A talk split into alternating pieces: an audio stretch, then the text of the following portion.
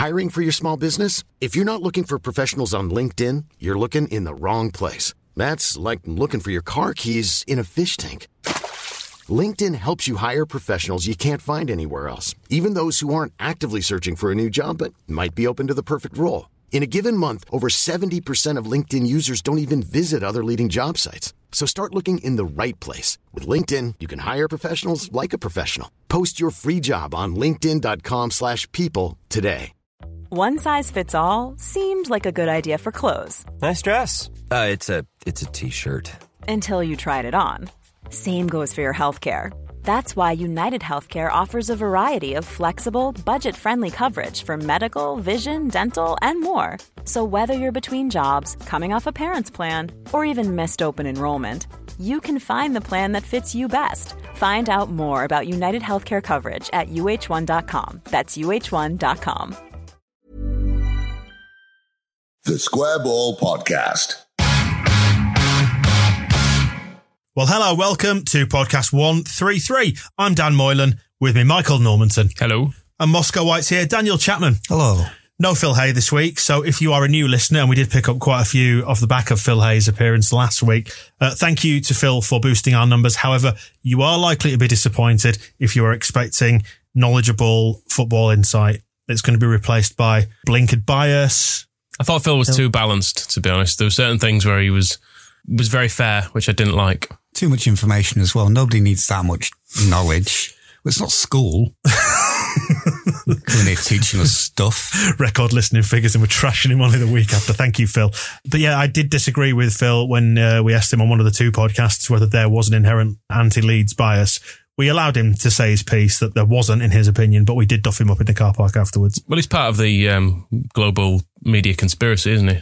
The Illuminati sort of stuff. Yeah, yeah, yeah, yeah. It's clear. Anyway, moving on. Uh, we'll get into the weeds in just a minute or two. First, our summer special is on the way soon. Pre-order will be going on soon.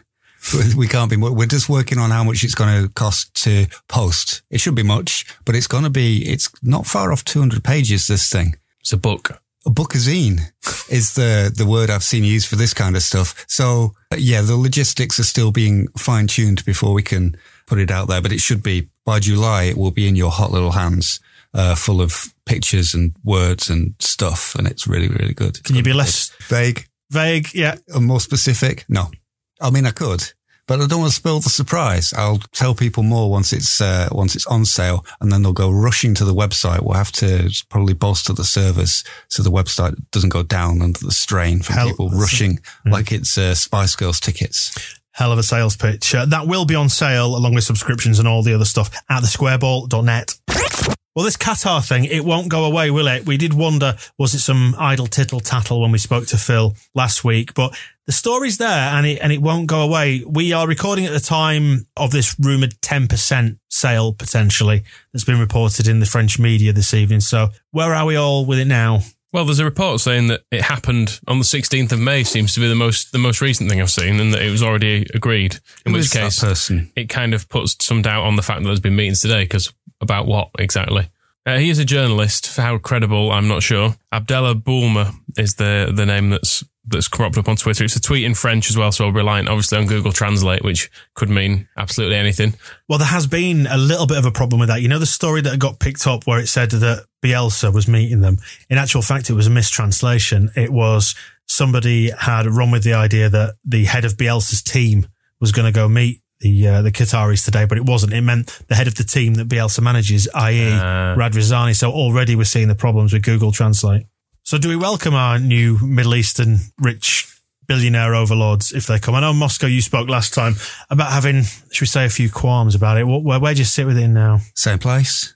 Not interested. I was quite happy up until this afternoon when it had all gone quiet. Nothing had really been said about it for a week. That uh, there was uh, a lot coming out from the club last week about not expecting any change in the shareholding when we go into the the new season. And um, yeah, still uh, stand by. I just think it's a. It just sounds like a bad idea all round. And there's there's still this persistence in developing out of these little tidbits that we're getting these fantastic futures that may come to pass, but also don't seem to have any relation to what's being reported. Everybody's very excited about an oil money takeover. Well, Qatar's gas, that's the first thing everybody needs to get their head around. So if we're going to rush headlong towards a, a regime taking over, we need to get the, the mineral correct that the, the money came from. Don't gas is strictly a mineral, is it? I don't know.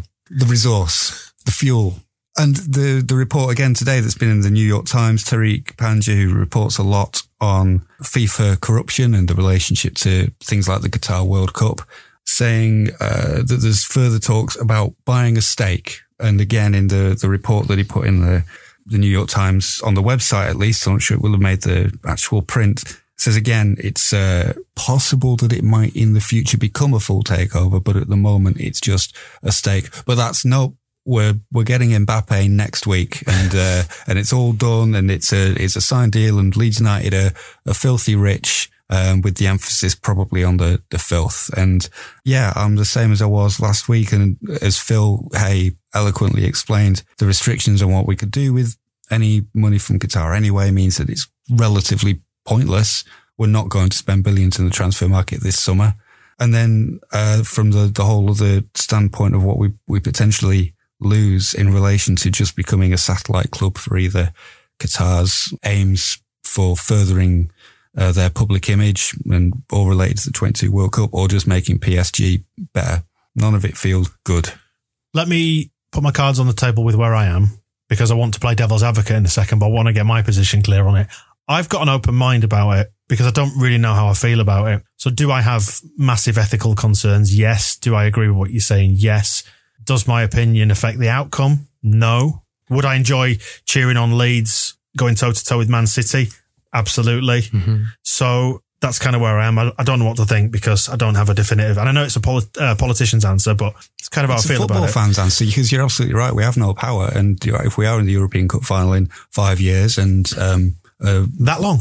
Uh, and a, a bionic uh, recreation of the 16 year old James Milner is scoring the goals for us, then I will be in the stands cheering as much as anybody. But I think there is also knowing that you don't have this power, knowing that the hold, also power works the other way. Leeds United has power over all of us. We submit to its power. You've got to acknowledge that, but then also make sure that you are informed enough. Um, if this does go ahead, the things that then will there'll be pressure from human rights organizations, Amnesty International talking about the workers, the migrant workers who are dying building stadiums in, and other infrastructure in Qatar now. Manchester City fans have a, a very virulent response to any mention of the Emirates regime that they're part of, whereas they almost think it's an insult to them if you say that that's actually, there are bad things happening in the UAE. It would be great if we could avoid the mindset and kind of embrace the hypocrisy in a way and just say, yeah, there are things going on in uh, Qatar um, where our club is now bankrolled from that we definitely do not agree with. And we should keep saying we do not agree with the fact that people building football stadiums are dying in hotel rooms where they're, they're being forced to live. But then also you can, you can do that whilst also celebrating the, the winning goal in the, the Champions League final. It's a very difficult situation that football fans end up being put in, not by choice. None of this is to do with us. I think the responsibility is then not to close your ears to what people say are the problems with it because they're not criticizing and they will not be if this happens criticizing Leeds United or Leeds United fans. They're criticizing a a regime that we as Leeds United fans should also criticise if we feel they are to be criticised. Some people may think that those conditions are great for people and there's absolutely no problem. But then again, that's a, I made a, it was a joking point maybe about the oil money, but I think that is the, the starting point. If this is going to happen to the club, we're going to welcome it in. People who are welcoming, just like get these facts straight, just understand where all this is coming from and then take a stance on it. And the amount of people on social media that I'm seeing saying, yes, bring that oil money. It's not oil money. It's like, and that's a, a basic thing. And that just says nobody's looking into this beyond just, we're going to have billions and billions is possibly the least interesting part of football. Because mm. it will also all just like what happens to money in football. It just goes to players and agents. So agents will become of all the players that we sign will become fantastically wealthy. And you and me, uh, we'll get to see some better footballers, but it's not really a, a, a net benefit for, for us apart from the team that we, we might be able to watch. But, you know, if I want to watch Mbappe, I'll watch him on TV. I mean, Michael, doesn't it play nicely into the dirty Leeds narrative, taking it to its ultimate logical conclusion? If we've got a human rights issue uh, attached to our club, I mean, the build cost on the Spurs ground did get out of hand. If we could, if we could redevelop Elland Road for a third of that cost at the, you know, with maybe a few thousand people dying, maybe that'd be the maybe that'd be the perfect way to to really cement our position as the most hated team. But I don't really want us to be rich, but I don't want anyone else to be rich either. I want football as a whole to just get be poorer. Be perfect, wouldn't it? I'm reading a book at the moment about um, it's kind of Yuval Noah Harari about sort of speculating about how the world will develop and talking about the how driverless cars will have to have morals and how everyone agrees that you know you should make a driverless car so it would sacrifice the owner to save pedestrians, for example. But then everyone says, "Would you buy a car that would do that?" And everyone goes, "Oh fuck no!" And it's a bit like this. I want everyone else to be poor with us being just a bit richer in a moral way. And that's not how you can set things up, unfortunately. And that's the, the future I was trying to outline last week. So if anybody who has decided they didn't want to listen to the Phil Hay podcast has come straight in on this one, I was pointing out that we saw the Champions League final at the weekend. Neither of those clubs is owned in the uh, Middle East. It's American money and it's English money. Tottenham have got the Champions League final basically self-funded um, with a fan owning it. That's where they are. And so their, their driving force is not for the betterment of uh, Paris of a team in Paris or to make a uh, to um, whitewash or sports washing is the term, the, the name of a questionable regime. It's just the guy who owns them has been a Spurs fan since the 1960s and he runs it in a way to make sure that Tottenham are really, really good. So it's possible. It's still possible. And you do that with all the, I went through the, the semi-finalists of the Champions League. Ajax traded on the Dutch stock exchange and sponsored by a Dutch telecoms company. Really good youth system. That's where they invest all their money. Champions League uh, semi-final. Barcelona, they were sponsored and linked to Qatar. Their fans kicked up a, uh, a stink. And then when the Neymar thing happened, they broke that, that barrier and it's not really affected them because they're self-financing. They're at a level. Getting there is the problem, but Yeah. there's other ways of doing it. Huddersfield got to the Premier League. How many times have Norwich been to the Premier League and their money is fucking Delia no, but but that's not that's not the point. Is that this is leagues within leagues? Because as Michael said last week, it's like getting into that top four and getting to where Spurs are. It could take us another ten or fifteen years. Is there not an argument for if we can fast track it? You know, so let's say go up, finish fourth, then win it, then I win the Champions League. And also, talking of Daniel Levy, he he made a lot of money from buying stakes in lots of football clubs, which is kind of what we're saying is a negative of being owned by the same people who own PSG. We're part of a portfolio, but that's exactly how he made his money. So it's like, is that morally a good way for Spurs, but not for Rangers and Slavia Prague or someone he owned? I can't remember. They owned, he owned bits of several clubs anyway, and then also had money from property development. So I don't know. Like I said last time, there's no particularly moral way to make billions of pounds. There's least worsts, That's- though, yeah, isn't there? that's and that's that's yeah. kind of where my stance is. If you can, if you can look elsewhere, and I think it's this this assumption that it's this or nothing really just doesn't Mm. fit with me. There are other options. It's even mentioned in every article that, uh, that there are several people interested in investing in Leeds United, whether it's a takeover or whether whether it's a stake. And all that we're seeing at the moment is that the the one that we're hearing about has um, is leaking stuff to the press. Which then, when you look at uh, Qatar's whole reason for being in football is uh, is image, then why is why is that the one? Why why aren't any of the other five bidders talking to the um, their contacts in the press and saying, "Oh, actually, we we had a meeting with Radrizzani as Yeah, well." but how do how, no, but how do we know that that's not somebody at the club or Radrizzani himself leaking saying that? Well, I've got interest from five or six parties. That's you know, it works both ways, doesn't it? It's a PR battle, and the whole thing could be a lie. well, I posed it could be. I posed the same question that I posed last week, and maybe it's worth exploring it again. Why now? That's what I'm fascinated with. Obviously, there's a seems to be there's a money a funding gap every summer, but why do you think this QSI thing is coming out now? because they thought we were going to beat Derby. Yeah. And so now we're having interview, like uh, lots of conversation to say, well, what do we do now? Because the what was the date of the Derby game? 15th. Right. So this story from Abdallah Boulma in, in France is that there was apparently an agreement on the, the 16th. So I wouldn't be surprised because you don't Straight on organize the phone. a, We'll take it. Yeah, you don't you don't organize um, a takeover like this in two minutes, and we're talking about um, especially because it's pre-existing relations with uh, if it is with Qatar, it's all down to Andrea Radrizzani and his mates with Nasser Al-Khelaifi. They've been friends for years. Who runs QSI? So this has probably been something that's been going on for years. I wouldn't be surprised if it was a plan. Like, yeah, if we if we get promoted to the Premier League, this is what we do. And now we didn't get promoted. So he's gone out to Doha and he's saying, well, do you still want to do it? Do you want to do something else? What? Well, so if they're trying to use us for sports washing purposes, they really are not choosing well. We're, we're a very scrutinised club. Even over the smallest things, we Yeah, but when people you've- kick up a stink Yeah, about but it. when you've got that much money, and as you've seen, it's like they're, they're almost. I say they. That's a very a very broad brush that I'm applying there. But these Middle East billions are almost above it and don't give a shit. It's kind of, I don't think it's really working. The whole idea of sports washing. I think it's just drawing attention to because I've you have very little idea what goes on in Saudi Arabia, for example, because they don't own a major British football club. Whereas it becomes mainstream media by the fact it's in the back pages as well as the front pages. I think, and I think them owning Leeds would actually make it worse for them. It's also not working on a from a football point of view because, as we said last time, Paris Saint Germain can't get in the Champions League final, so they they may be absolutely brilliant dominating the French league, but part of the whole conversation that QSI seem to be having is like, well, we've signed Neymar, we've signed Mbappe.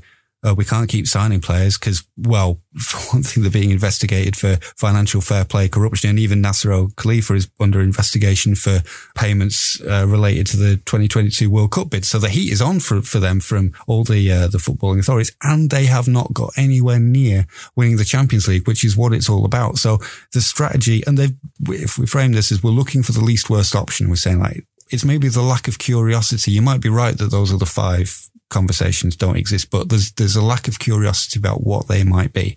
But if you're looking for what's the least worst option and what might work, well, Paris Saint Germain aren't aren't winning anything apart from the French title, which they, they should be winning anyway. Manchester City, they can't get into the Champions League final. They're absolutely dominating English football, but then Liverpool lost fewer games than them last season. So the, and they're Fenway Sports Group, Boston Red Sox, and all their investment is into the football side, whether it's through data and really intelligent uh, transfers. The reason they've done so successfully is because they sold Coutinho for 200 million and went and bought a goalkeeper and a centre half and a, a centre midfielder and came out with a profit. So it's, it wasn't pumping in money from America and trying to cheat the system and do a derby and get up by any means necessary. It was built over time. And yeah, they had to go to the Europa League and lose and they had to go to the Champions League final and lose because the goalkeeper wasn't good enough. But they had the strategy there to go and like, well, no, sell a player, buy three. And that's, that's almost, it's So you're a saying we should sell Kalvin Phillips? it's a well. That's how football's always worked, and it's almost. um, It's not well. It's post Corinthian because obviously they were amateurs, but it's kind of going back to that deal of like, yeah, if you sell a player and you're smart about it, you go and buy three better ones, and that's kind of where the game, the sport, should be, not just who has the wealthiest um, Emirates behind them. I mean, I don't know about you, Michael, but I'm looking forward to us playing at the Qatar Airways Megadome next year. don't you think? Lifting the European Cup in five years. Yeah, and then buying the stadium off us for well, Derby have set the mark, haven't they? For and Elland Road's bigger than that. We, they could probably buy it for two hundred million.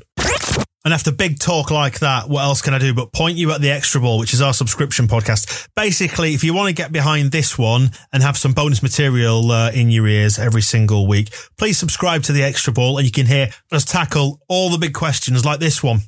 Who do you think would win in a fight, Patrick Bamford or Jack Grealish? I mean, there's some big, big discussions to be had around that one in this week's Extra Ball. You see, Pat Bamford was out at the shooting range in the postseason.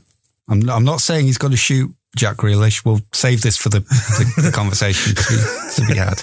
Yeah, we're trying to get to a position where we can do loads more podcasting, and this is the way to support us in that goal. If you fancy it, two ninety nine a month. Your first month is free. Find it at thesquareball.net forward slash the extra ball. Well, Qatar or no Qatar, we know that Marcelo Bielsa is staying. This happened shortly after we recorded podcast with Phil Hay last week. I know it feels like old news given the speed of the news cycle, but worth spending a few minutes on just to acknowledge how happy we all are that Marcelo will be treating us to at least one more year of his glorious reign. The other reason why it would be pointless to have a billion pound transfer budget because he won't spend anything. you, you can sign any player in the world now. Marcelo, not interested. How's, how's Berardi's pre-season doing? How's Alioski's been playing for Macedonia? That's the questions. At least they had the good grace to announce it with their Vamos Leeds Carajo and t-shirts and mugs are available via the squareball.net if you want to get one of those. Thank you, Leeds United. Did a fine job for us there. They could do with you including the link when they uh, when they post those tweets. We have to put it out ourselves. If they could every time, I don't know, is uh, could we paste a hyperlink across Victor Orta's mouth, so that every time he says Leeds Carajo, like there's a, there's something there people can click. Did you see the guy who sold um, advertising space on his face? He did it for porn websites with tattoos all over his face. We could propose that to Victor Orta. Although he's got the beard, there's not a lot of real estate there. It'd have to be forehead. Maybe there's something already under there that he's had to, uh, the, the deal went sour and he had to grow that beard over it. Although to be fair, we did see him temporarily beardless. Do you remember when he was uh, he was shaved for charity at the start of his, his first season? And they no, did I don't believe that. I CGI. think he was born, born with a beard, was Victor. they put the photos out of him with just a mustache. And uh, remember last week when we were discussing uh, the potential for a, a drugs baron to, to take over instead of Qatar, he could have been the man. This is all quite a long way from Marcelo Bielsa. Yeah, and some fantastic racial stereotyping by you there. So good news. Good news all round. it's not racial; it's entirely his mustache. That's fine. Well, did you notice? if it had been a thin, wispy one, I would have said the mustache of an Edwardian school teacher, but it was not. It was a big, bushy affair. I was going to say, speaking of adverts, did you notice that we instantly got that visual of Marcelo uh, on the digital boards around the city with uh, Leeds United with Marcelo Bielsa as the thing? Is that our new name, like Frank Lampard's Derby County? Is it? I'm a little bit uncomfortable. At least he's a manager worthy of a football club being named after him. Unlike that newcomer. And we are still coming first. It is Leeds United with Marcelo Bielsa. I suppose it's like the Tonight I Show. think that was deliberate. Yeah. David Letterman. Because if they put Marcelo Bielsa as Leeds United, then we are in danger of becoming the very thing that we ape. Yeah. I don't even, is it memberships at the time? Because all the season tickets are gone, aren't they? I suppose it's um, buy your membership that will not let you get anywhere nearer to the ground than you would be without it. Are they still doing the tiers of membership? I've no idea. Where you get the bronze crying one, when you, you realise you can't get to a game, the Yeah. tears. I don't know. But yeah. But anyway, it's very good news that he's staying. I feel much happier. I felt in a state of um, unease every day, just knowing he might leave. It did seem to get everybody out of that kind of stupor, didn't it? It's just like, fine, I'm all right with this now. We'll settle down for summer. Even the talk of there not being huge amounts of money for transfers, I'm not happy about it, obviously, but He I'm is. happier than I would be. Whereas a new manager would come in and want to sign all of his former players because that's how unimaginative football managers are. And we know, I think the big thing with this is that if uh, whatever Andrea Radrizzani and Angus Kinnear and Victor Orta have been cooking up as their plan for, for next season, if it didn't sound legit to Marcelo Bielsa, he wouldn't have stayed. That was kind of the the understanding. I think it's the way he's he's, um, he's always worked. I think I've mentioned on here, it might even have been last week, his long press conference at Marseille where he lambasted their president for not uh, honouring his uh, commitments to transfers. So we could still have that. We could have his pre-match before the first game of the season is just an hour-long presentation on why Andrea Rezzani and Victor Orta have let him down again and again over the summer. Um, and then he then he did that at Marseille at the start of his first season, and then managed them to their best season in years, and the fans loved him as a legend. So it didn't hold him back. However, the important point is we worry at the start of every summer because we never keep a manager. This is the first time since Simon Grayson that a manager has started two consecutive seasons. So we always have this question of one, who the fuck is going to be managing us next season? And then it's just, it's anxious from there. Whereas this year, we know who's going to be managing us next season. We know how demanding he is. And we know that it probably needed a, a considerable sales pitch from Leeds United to keep him. Such as we're going to have billions of pounds from Qatar. We're not going to have billions, but we are going to have a new running track. And some that's water good and- enough. some water in the swimming pool. Will it be the Qatar Airways running track? Sold the sponsorship for uh, another 100 mil. remote controlled filming of training. If you go have a look at um, TBG 2005 on Twitter, the Beaten Generation, he's done some great work on the Bielsa mobile, which he uh, he instituted at uh, I think it was at Marseille. Basically, a golf buggy with some TV screens on This it. is not to be confused with the Bielsa Mobile, which was done by the fans, which had a which was a transit van. No, but, But they're all in one thread, so it, it, yeah. might become confusing. But look for that and then find that. And yeah, he uh, he used to be able to. Uh, I don't think it ever actually got used. But he used to be able to drive around the, the training pitch and basically pull up alongside Berardi in his little golf buggy and show him on the screen where he's going wrong. But we're getting some some sort of remote controlled filming of uh, of training as well. So all those things. Is it our training is filming, just to be clear?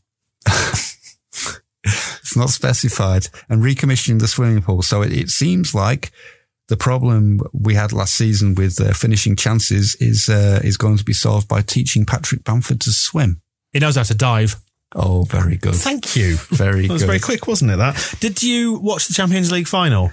It's rubbish. Did you at any point do what I did, which was to have a leap of imagination I thought, I wonder what Marcelo Bielsa's team would be like in this final? Because you know they're both kind of sitting back off each other and being a little bit negative, and there seemed to be no plan. Like you thought, Hmm. I was sort of thinking Bielsa should have a plan here. Why aren't there any overloads out wide? That's what he's turned me into. He's turned me into a genuine.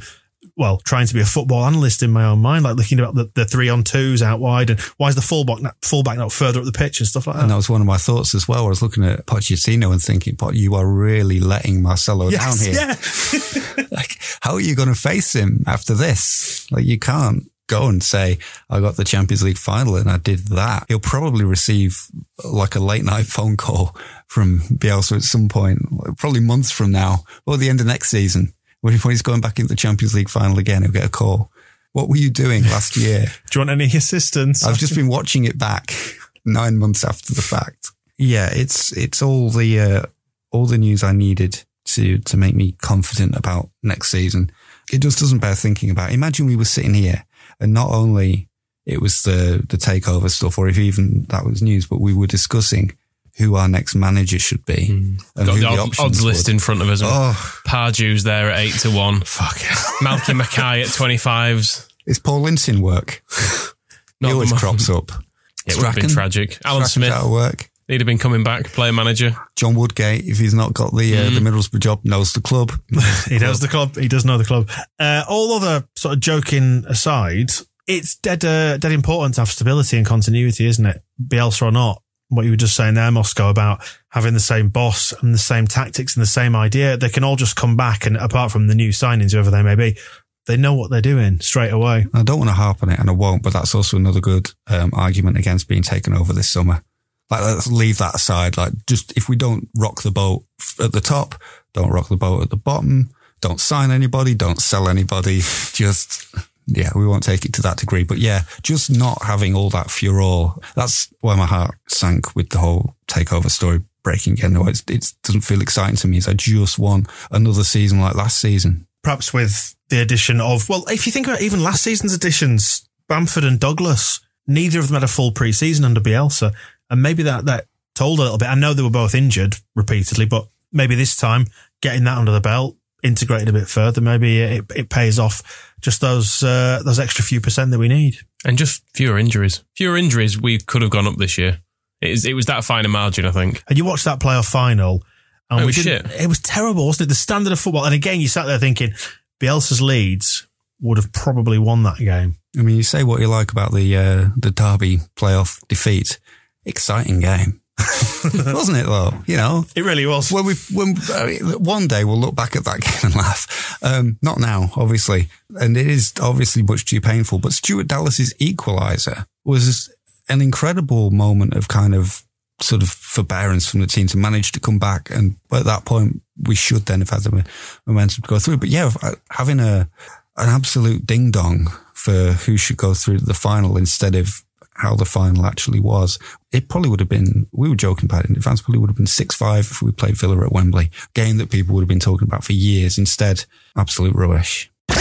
We'll still be picking our heroes and villains for you again in a bit. First, to, to rifle through the other stuff that's been happening away from Bielsa and Qatar. Angus Kinnear, what in the hecky thump is this about?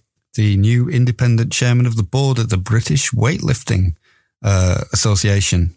I guess it's it's actually it's just called British Weightlifting. I was distra- I've, I've added association to try and make the sentence make sense.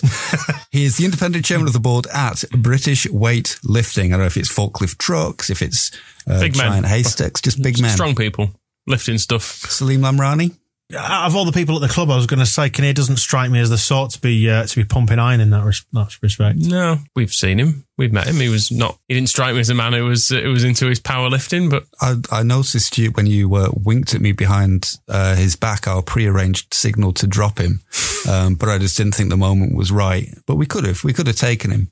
mm, I don't know. One of those weird things. A lot of the people saw this and thought, "Does this mean he's left?" Mm. But people just independent chairman of the board is like a thing that people do like three days a year. They go in to just talk through some shit. Yeah, and he's got, he has got experience. He, it was mentioned in their, their release. I think he did five years working for British Commonwealth Athletics and he's run, he's running us. So he knows sports administration, run Arsenal's commercial arm and West Ham. He was involved in moving them to the extent. So he knows his shit. He worked for Coca Cola as well. He's always had a like an executive sports executive expertise that, and these guys as well, I think a lot of it will possibly, t- it's less about Kinnear pumping iron. It's more that their headquarters is just on Kirkstall Road in Leeds. So it's local. It's easy. He'll probably be head of rugby league soon. It's like, that's local, needs some help. But uh, the other uh, option is that he comes back in uh, in August and he's absolutely hench. Well, my plan for Bamford over summer was to make him massive, wasn't it? Was it to force feed him steroids? Force feed him steroids and get him in the gym with Lamrani, and we've got experts on the on board now. I expect to see him returning like Akinfenwa. It could be, uh, if they film it, it could be as strenuous as Alioski's uh, rehab video that he tweeted out, which is, uh, him tapping a ha- tapping a tire with a hammer. again, I mean, I don't think we're making any uh, grand claims for our own personal strength, but we, we could take Angus Kinnear if it's two of us on one. And I could uh, possibly, well, I could definitely hit a tire with a hammer harder than Alioski. He does seem to punch like a cat. Like he's got little kitten punches. We've discussed raised by animals, so he's he's probably not learned it from a human. Yeah, once it was explained to him that in boxing you have to wear gloves so you can't just scratch. He's, Yeah, I mean, he he was nullified. He spent the first 18 years of his life living with creatures who don't have opposable thumbs. So I think we could take him as well based on the the evidence of uh, of that. Speaking of massive footballers, did you see the size of the Tranmere centre half in their playoff Yes. final? Again, I thought there's, there's a chance for me yet. It's been a good sporting week for for fat men. Yeah. So That, the fat bloke who beat Joshua, what's his name? Big, big lad. the big one, uh, Neville Southall, I think. That's the one. Yeah, well done for him. Well, well done for him. Good to see the larger gentleman getting getting a break for once. Hey, speaking of Bamford, we've got further on the Big Mick's situation. Yeah, Bamford needs to, uh, well, he needs to watch himself because he's now been um, the subject of what I would, it's almost a withering put down. It's a, it's definitely a quip. He's been quipped at. And once, once Big Mick's quipped at you, you're not necessarily on his, his right side. He says, I think Patrick has to give me a call if he wants to. I think that's the way it works now. Bearing in mind all the conversation I've had with him, I left it with him. If he feels ready that he wants to come and do it, then give me a call. Is he talking about playing for Ireland? Yes. And then he does say afterwards that he'll probably be out of the job by the time Bamford makes his mind up, which is where the quip came in. Um, it's not written down here, so I had to do it from memory, but it's something along those lines. He's basically said he, he's, Bamford is dilly dallying so much.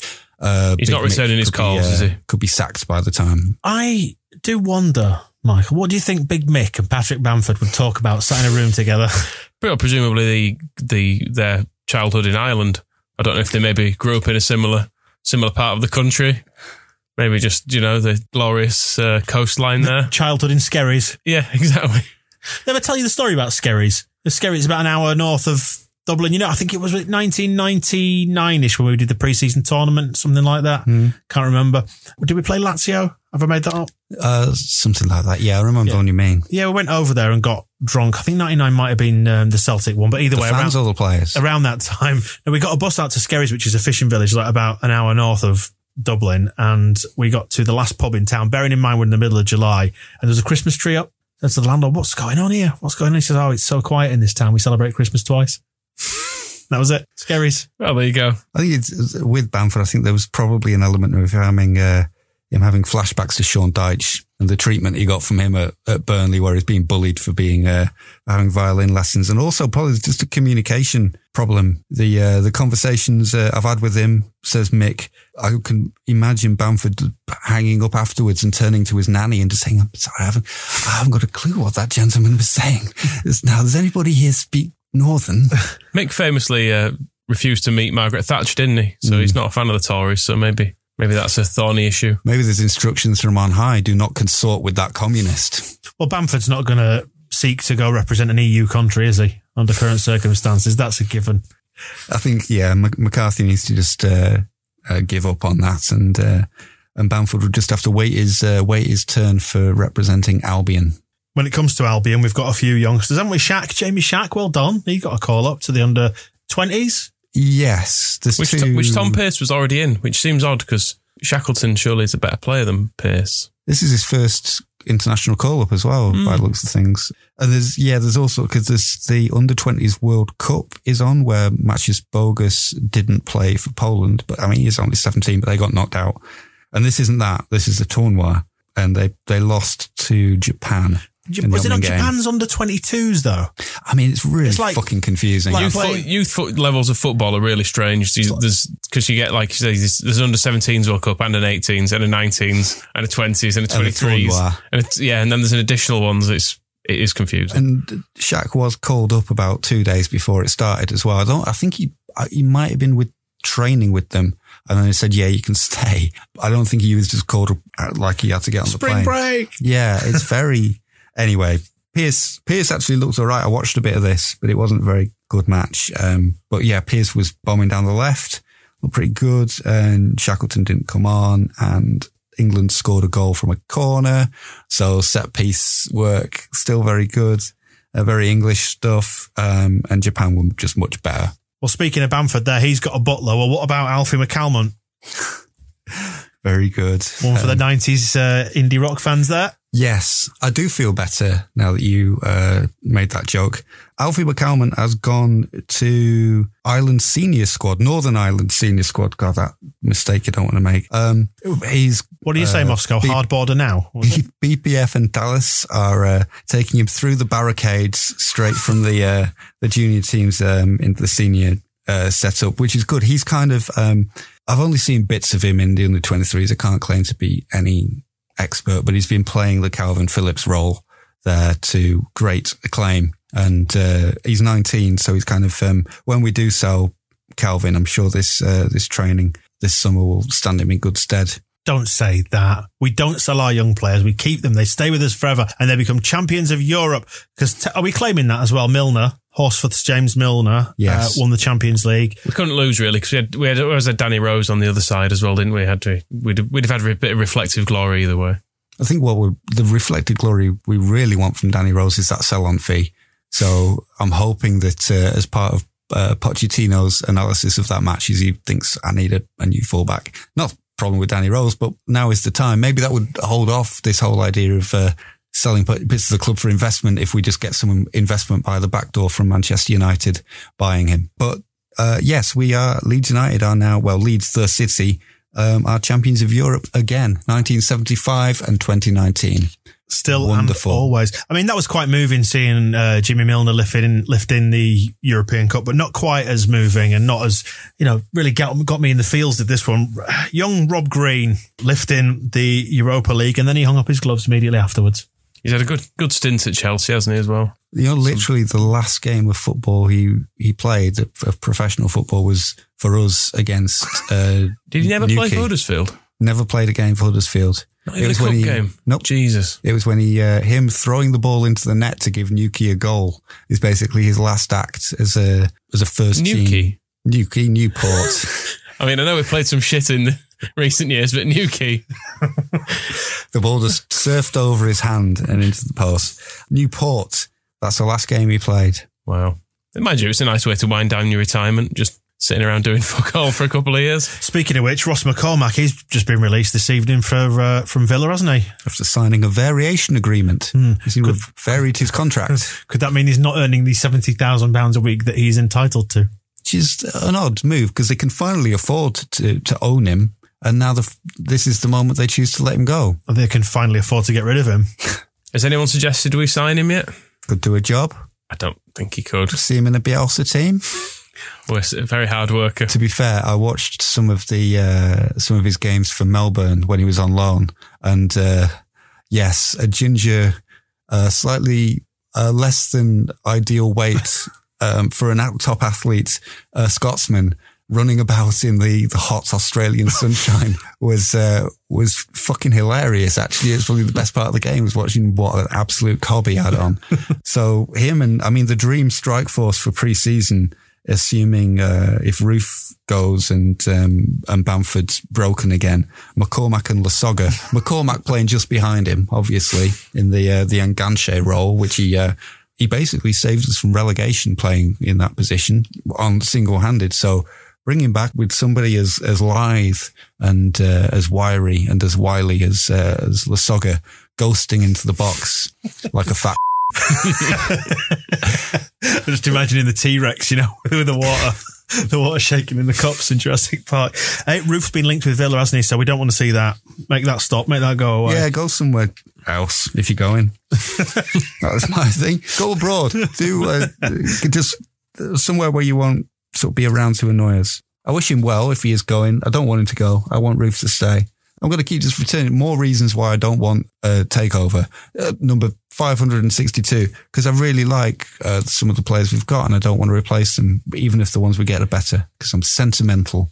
Pontus has been linked to Benfica as well, hasn't he? Yeah, it's kind of a tenuous one. It's all if they sell their centre half to Man United, um, they might uh, replace him. But he has done a big interview in Sweden where he, for once, said good things because we always get generally he does an interview when he's on international duty and then he has to do a few tweets saying, listen, Google Translate, not always the most reliable. But this, uh, it did start off a little bit where he was saying that training with Sweden, saying it's fun to play football again after running for a full year and to be able to play some small team games. And you're thinking, you just straight out dissing Bielsa? But they said, no, he's joking. Um, I've had fantastic development with Bielsa and I know how much he cares about me. I have developed as a player and as a person and how I train, sleep and eat as a tremendous development and everything is more or less thanks to him. Sure, it has been tough and many long exercises, but you've got to take that. But what he's done with our team has been absolutely fantastic. And on his future, he uh, he says that he's still got the dream of taking the step up to the Premier League and he wants to do that with Leeds. And it's entirely up to Leeds if there's any interest for them in negotiating selling him. Um, until that happens, I'm 110% Leeds. I'll be there until the day they say they don't want me. But when you get a question about this uh, after another season, it's tough. Give me a holiday and some beer, and then I'll be back to England and running again. That all sounds very good. It's probably all just designed to make his uh, his 18 million pound transfer to Norwich sound like it's the club's fault. Stop being so bloody negative. We're getting taken over by billions, and we've got Marcelo Bielsa next season. Telling you, we're up, then fourth, then champions. That's how it works. It's good. It's a good interview from Pontus Jansson. He sounds um, ready to stay and uh, and ready to get promoted and ready to run. One size fits all seems like a good idea for clothes until you try them on. Same goes for healthcare. That's why United Healthcare offers flexible, budget friendly coverage for medical, vision, dental, and more. Learn more at uh1.com. Even when we're on a budget, we still deserve nice things.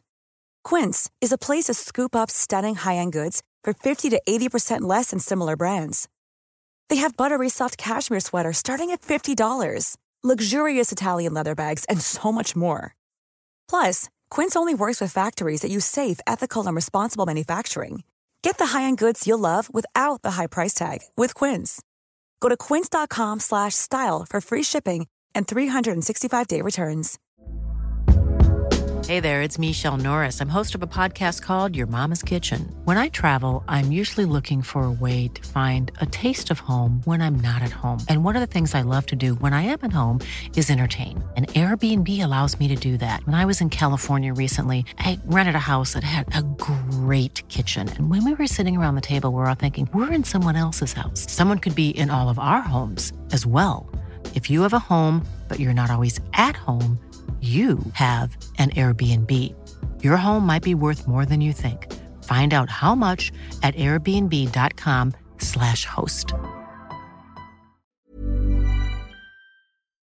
Heroes and villains now, then. People who've made our life better, people who've made our life worse. First of all, we'll do the worst. Is the Ken Bates Villainy Award. This is an award for somebody who has made our life a little bit less enjoyable, uh, named in Ken's honour because he did that plenty and he has to get a nomination. That's the custom. What's he having it for this time? Uh, this week it's being mean to Kasper Schmeichel. Oh, Of all people. Lovable Kasper. I mean, I know. He's such a nice, nice lad, isn't he? We won't go through it in detail because it's boring and it's just a son of a scummer just whinging on basically. but, um, I've started to think maybe that was the problem. he uh, he said uh, he didn't have a, a great season for Leeds. He says, and he was offered uh, by Sven called me and said, "Do you want to come to Leicester?" And at first, Schmeichel said, "Yes, get me away." But then he said, "No, I'm going to stay. I'm going to tough it out at Leeds." And then the next thing he knew, uh, people phoning him up and say, "Congratulations, you've moved to Leicester." And it was all announced, and he had to put out his uh, his statement, which people who were around at the time may remember with him saying that he'd been sold against his will without his agreement to Leicester. And then he had Ken, but then I had Ken Bates ring me. And the gist was that either I left or I was with the academy for the season. I'd already said no to Leicester at this point because I thought I needed to play and they were in the process of signing someone else. So I had to ring Sven and say, I don't know what's going on. But if you want me, I'm there 100%. I want to work for you again. Um, and he rang me back and said, we're a bit far down the line with someone else. I was tearing my hair out, sat in Denmark and all this carnage. In the end, he rang me back about 11 at night and said, we'll get it done. Presumably that's the best, uh, the best time to do a deal with Ken Bates because he's well into the Pouilly-Fumé. I saw this. Uh, I saw this video. What was it from again? Was it a Five Live thing, or was it a podcast or something? I can't remember. I just read the, the version remember, yeah, it I was- wouldn't like to watch Kasper Schmeichel speaking with his face. It's, I just read the transcript. It was him and Joe Hart talking about and someone else. Who That was the other it. guy? Yeah. Uh, like Kasper Schmeichel, he obviously it reflects very badly on the club at the time. It sounds like it was just a shambles, and he was being forced out because we wanted the money, and maybe Grayson really wanted Andy Lonergan. Was it? Uh, yes. Well, no, it was, um, we signed Lonergan and Rachubka together to Wow. replace Schmeichel. And together, maybe they would have been Almost as good. almost as good. um, but it, in it, Schmeichel was moaning about how he was never made to feel welcome and stuff. But he- I don't remember him getting a bad reception at all. I remember people being really quite excited that it signed. There was the there was a song about his dad, But it uh, was but it was it was tongue in cheek. But obviously, he's a younger man at that point, and instead of kind of leaning into it and laughing and going, "Yeah, ha, I get it now, I'm one of you," um, he kind of, by the sounds of it, he was a bit sensitive to it. Well, that's why he's also nominated for villain. Ah, because he says it was just the wrong club for me at that time. It was very clear very early on that it was the wrong club for me. It was a club where I was not accepted, and with my father's history, it was evident among the fans that they did not approve of that. I just didn't feel welcome at all by the whole club, and that's the manager as well, Simon Grayson. He didn't give me any kind of confidence, which I was wonderful mental image since he said that of Simon Grayson. Every time he comes into work, him greeting him, him and Snod serenading him. Your dad's a you're all right. Hey, Leeds, Leeds, Leeds. Showing him videos of uh, uh, January third on a loop. Here's it. Oh, have you sent? Uh, have you sent the training clips through the Kasper? You know what I sent him, boss. Brian Flynn's goal in uh, 1981. Mel Sterland's at Old Trafford, going absolutely pinging a free kick, crashing it past his dad. Lee Chapman scoring against Papa Schmeichel. All this. Oh yeah, sorry, Kasper, we gave you the wrong video. I hope that's what it was like in retrospect at the time. And you're exactly right. That whole song about his dad was, was saying. You're all, that was the emphasis. The emphasis was on you're all right. I don't know how much, what more he expected from from Leeds fans, especially being the son of who who he was the son of. We It's were, very hard to fit into a song as well that we have a begrudging respect for your dad, who was obviously one of the best goalkeepers of the modern era. However, as, as a, as as an opposition player, uh, one of our- one of our main rivals, we were never fond of him. yes. However, that doesn't change the way we feel about you, which is that you seem to be a promising young goalkeeper.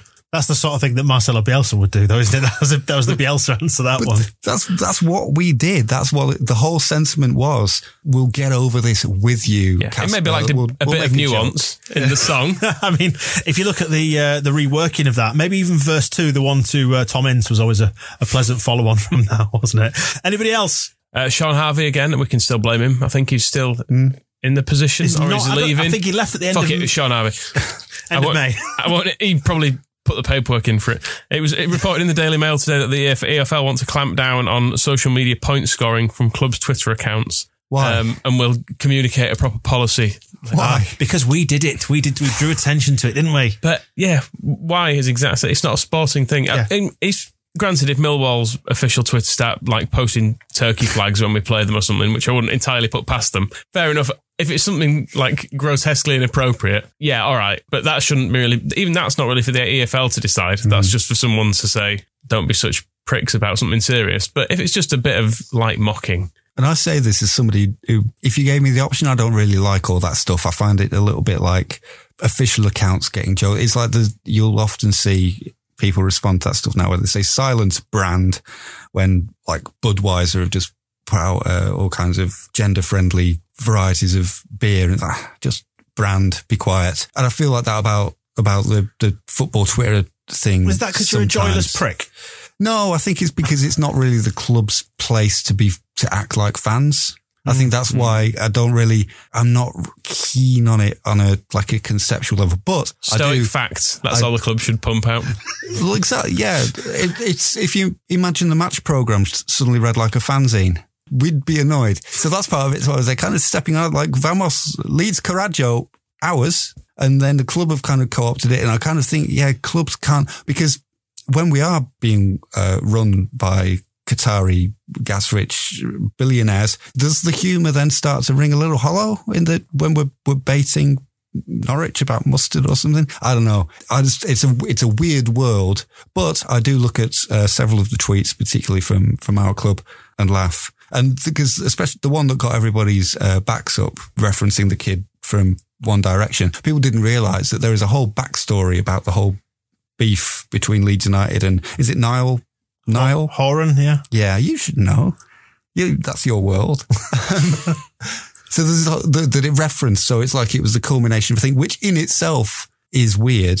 Yeah, it's kind of it's one of those things that if I had the choice about modern football, I'll probably just switch that aspect off. But as it exists, I revel in it, and the football league should absolutely not be ruling against it. It's it's there, and if it's going to, you know, if there's going to be a a long running involved Shakespearean psychodrama going on between the Twitter account of Leeds United and the Twitter account of Niall Horan from One Direction, all related to the fortunes of Derby County Football Club. Bring it on.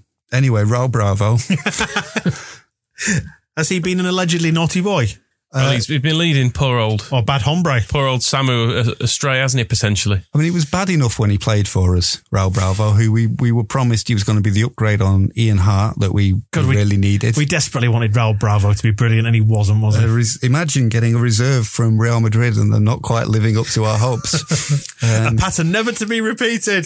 but he's come back uh, into our lives to take poor innocent Samu Saiz um, away with him. Although, fortunately, poor innocent Samu Saiz seems to be just on holiday in the sunshine. It was it was reported that he'd been arrested for match fi- match fixing, whereas it seems he's now just given a statement Yeah, relating to it. It might be one of those legal technicalities where maybe if you're if you're a witness, there's a legal status. There's probably something lost in translation, like giving a statement. And, But it seems to relate to his time at Huesca anyway, when he was still there. As long as it's not affecting No. us. well, it not seems us. to relate to a match that Huesca played while he was a Leeds United player. So it's a match fix. This, if anybody's not seen it, it's match fixing um, allegations. At, Has it been reported as Leeds match fixing scandal? well, it was there was a lot of uh, of very keen reporting about Samu Saiz being basically in jail for match fixing on the morning that it broke. But um, yeah, they're, they're investigating games at all levels of Spanish football, money laundering, corruption. Raul Bravo does seem to be one of the, the ringleaders, according to the reports. Not my opinion. I don't know anything about it. I'm not accusing him or uh, any of his legal representatives. And Huesca's chairman and people seem to be also, I think, may have been arrested. Certainly, are closer to it than him. The the worry would be so if he's not played in the game, what's his involvement with a match that was being played in Huesca while he's a Leeds player and it was the back end of last season? Kind of boring. Please, please, please don't have don't put don't have put a bet on. Is what I'm saying. So But what, what we're saying is everyone's dead innocent and there's nothing to see here. Please move on. especially Samu Saiz. Okay, I'm fine with that. Do we have any more runners and riders, or should we pick a winner from that, Shaun Harvey? As his parting gift from the Football League. I think we gave him it. I think he had his parting gifts the other week. I want to give it But he's, to he's, Schmeichel. he's officially left, though, this week. I then would- again, he'll be back. He'll be back. Mind Yeah. you, you might not have seen this, but you know, on our WhatsApp number, we got an anonymous tip off. Uh, somebody said, just a heads up, and there may be no truth in it, but someone who I know who went to the League Manager Association Awards told me that Shaun Harvey is being lined up for the Premier League chief exec role. And if you do have our WhatsApp number, which is available, and you do want to start a rumor, it is as easy as that. I'm not cri- criticizing the person in question who sent that tip off. It could be absolutely true. I'm just saying it will be now as easy as that for, for you to have a rumor spread through this podcast. 07899 555 459. We will accept anything and read literally anything out. But there has been some word of that. That's not actually based in in nothing. There has been some uh, reports that he has been considered for the the Premier League chief executive role. And I mean, somebody took that job and then decided they didn't want it in the end. So it is becoming a bit of a poisoned chalice. Difficult to find anybody to take over. who who are we going to give? Who's to? on the jobs market? Yeah, this is starting to drag. We've got to name somebody. Like, well, can we just give him like a one year contract or something? And then within a week, the Premier League is on fire. Hey, I wouldn't mind it. Bring it, bring it crashing down. We were saying before, football needs to be poorer. There is no better man to drain all the money out of it and send it all crashing into ad, into administration than Shaun Penfold Harvey. Well, Shaun Harvey has generally in his career managed to move money from money to the rich, hasn't he? That's kind of been his, Mm-hmm. including himself now at the Football League, uh, given his enormous salary he was picking up there. So maybe, I don't know where that goes in the Premier League. I'm not quite sure who. Maybe Paul Pogba will, will just get three million pounds a week or something as a result of uh, of changes he brings in. Well, I'm all for giving it to Shaun Harvey as a parting gift. You seem to be saying Kasper then, Moscow. Yeah, because I'd like Shaun Harvey's uh, leaving do his to be attended by nobody. I'd like his parting gift to be just like a, a massive box with a small dog shit in it. What are you feeling, Michael? I'd give it to Kasper. All right then, I'm, I've, I've been swayed. Let's go Kasper Schmeichel then. For living up to his dad's song. On to the Andy Hughes Hero Award. This is an award given to somebody who has made us smile a little bit in the last week. So obviously Marcelo Bielsa's in there because he's staying and he's ours forever and he's never going to leave us. Are you, Daddy? You're never going to leave. Still a bit uncomfortable with you calling him daddy. Um, You love Mummy, don't you? who's that? Lamrani? I bet he'd look good in the dress. yeah, probably. So he, he's uh, Anybody my- with Photoshop out there? Because we had it for a while. It didn't really catch on the Cure shirts on fire. But if you do want to send us photos of uh, Celine Lamrani in a dress at the square ball on Twitter, who else? James Milner, I bet he'd look good in a, dress. It's good. Every, the thing is, he's a utility man, isn't he? Mini skirts for a- Milner. I'm do a- calling it now. Do a job for you, wouldn't he? If you need a woman, Milner on, will be there. pop that on James. And we can't forget Rob Green as well because he won the Europa League. Um, obviously, you can't win it because it's not as good as the Champions League. Had his gloves on though, didn't he? Still full full goalkeeper attire, on absolutely clean kit. Speaking of the uh, the social media stuff that club accounts are doing, did you see the slightly satirical uh, video that Chelsea then did the next day? They did. I only saw the trailer for it. I think there might have been more of it on Chelsea um, TV, but they they basically made like a, a mock mini documentary with Rob Green. Uh, saying, you know, my, my entire life had built up to this moment and putting loads of like romantic music on it. And uh, this was the greatest night of everybody's, everybody's life. So Rob Green did actually, that did all make me laugh. I didn't begrudge him. That was, yeah, that's a smile though. It's not joy. Yeah. we, we want to re- reward joy. It's and got- also, it was uh, completely undercut by the fact it was Chelsea. and while Milner, obviously massive uh, tick in that box, still made Liverpool fans happy. So I'm not sure we can give that to him. So it's got to be by default Bielsa. We're going for Bielsa. Not even by default, just absolutely the right decision. He's made Leeds United fans happy everywhere. That day when the, the announcement was made, just all stress and anxiety just left, didn't it? And then we had the uh, the takeover rumors started, and two days later, so that was that was that. But two days of bliss with Bielsa. Well, we are now uh, favourites to win the division next year. Speaking of Bielsa, how does that make you feel? Hmm, it's been a while, hasn't it, since we've been favourites? To, I, I suppose we were, we were favourites to win League One, probably for three years in a row. I, I would imagine, maybe not the first year actually, but yeah, certainly in the Grayson year when we scraped second. Um, and I would accept scraping second again. If we are favourites, that means you'll be able to get decent odds on betting against us now, Michael. It's too early for that. It's too early for that. It's, um, when we storm into a ten point lead, I will be doing the same. Do you know what? If we get into a 10 point lead, I still won't be convinced now based on what happened this last season. and you'll be joining me, won't you, in the uh, the anti Leeds gambling? Do you know what? I'm more convinced now than I was last season that we will go up as effing champions. I think we will. Nothing needs to happen. It's happened. Bielsa is staying, so we're going up as champions. Okay. And the uh, the other information on this, so we're favourites alongside uh, Fulham. Um, if the bookies are correct, the table next year will read Leeds, Fulham, West Brom, Cardiff, Stoke, Huddersfield. What a joke mess that is! If we can't win that, come on.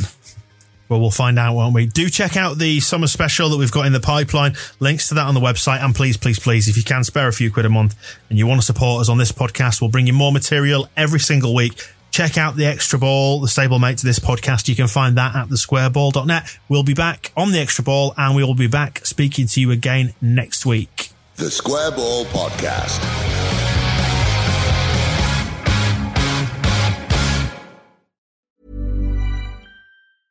Planning for your next trip? Elevate your travel style with Quince. Quince has all the jet setting essentials you'll want for your next getaway, like European linen, premium luggage options, buttery soft Italian leather bags, and so much more. And is all priced at 50 to 80% less than similar brands. Plus, Quince only works with factories that use safe and ethical manufacturing practices. Pack your bags with high-quality essentials you'll be wearing for vacations to come with Quince. Go to quince.com/pack for free shipping and 365-day returns. When you need mealtime inspiration, it's worth shopping Kroger, where you'll find over 30,000 mouthwatering choices that excite your inner foodie. And no matter what tasty choice you make, you'll enjoy our everyday low prices, plus extra ways to save, like digital coupons worth over $600 each week. You can also save up to $1 off per gallon at the pump with fuel points. More savings and more inspiring flavors make shopping Kroger worth it every time. Kroger, fresh for everyone. Fuel restrictions apply.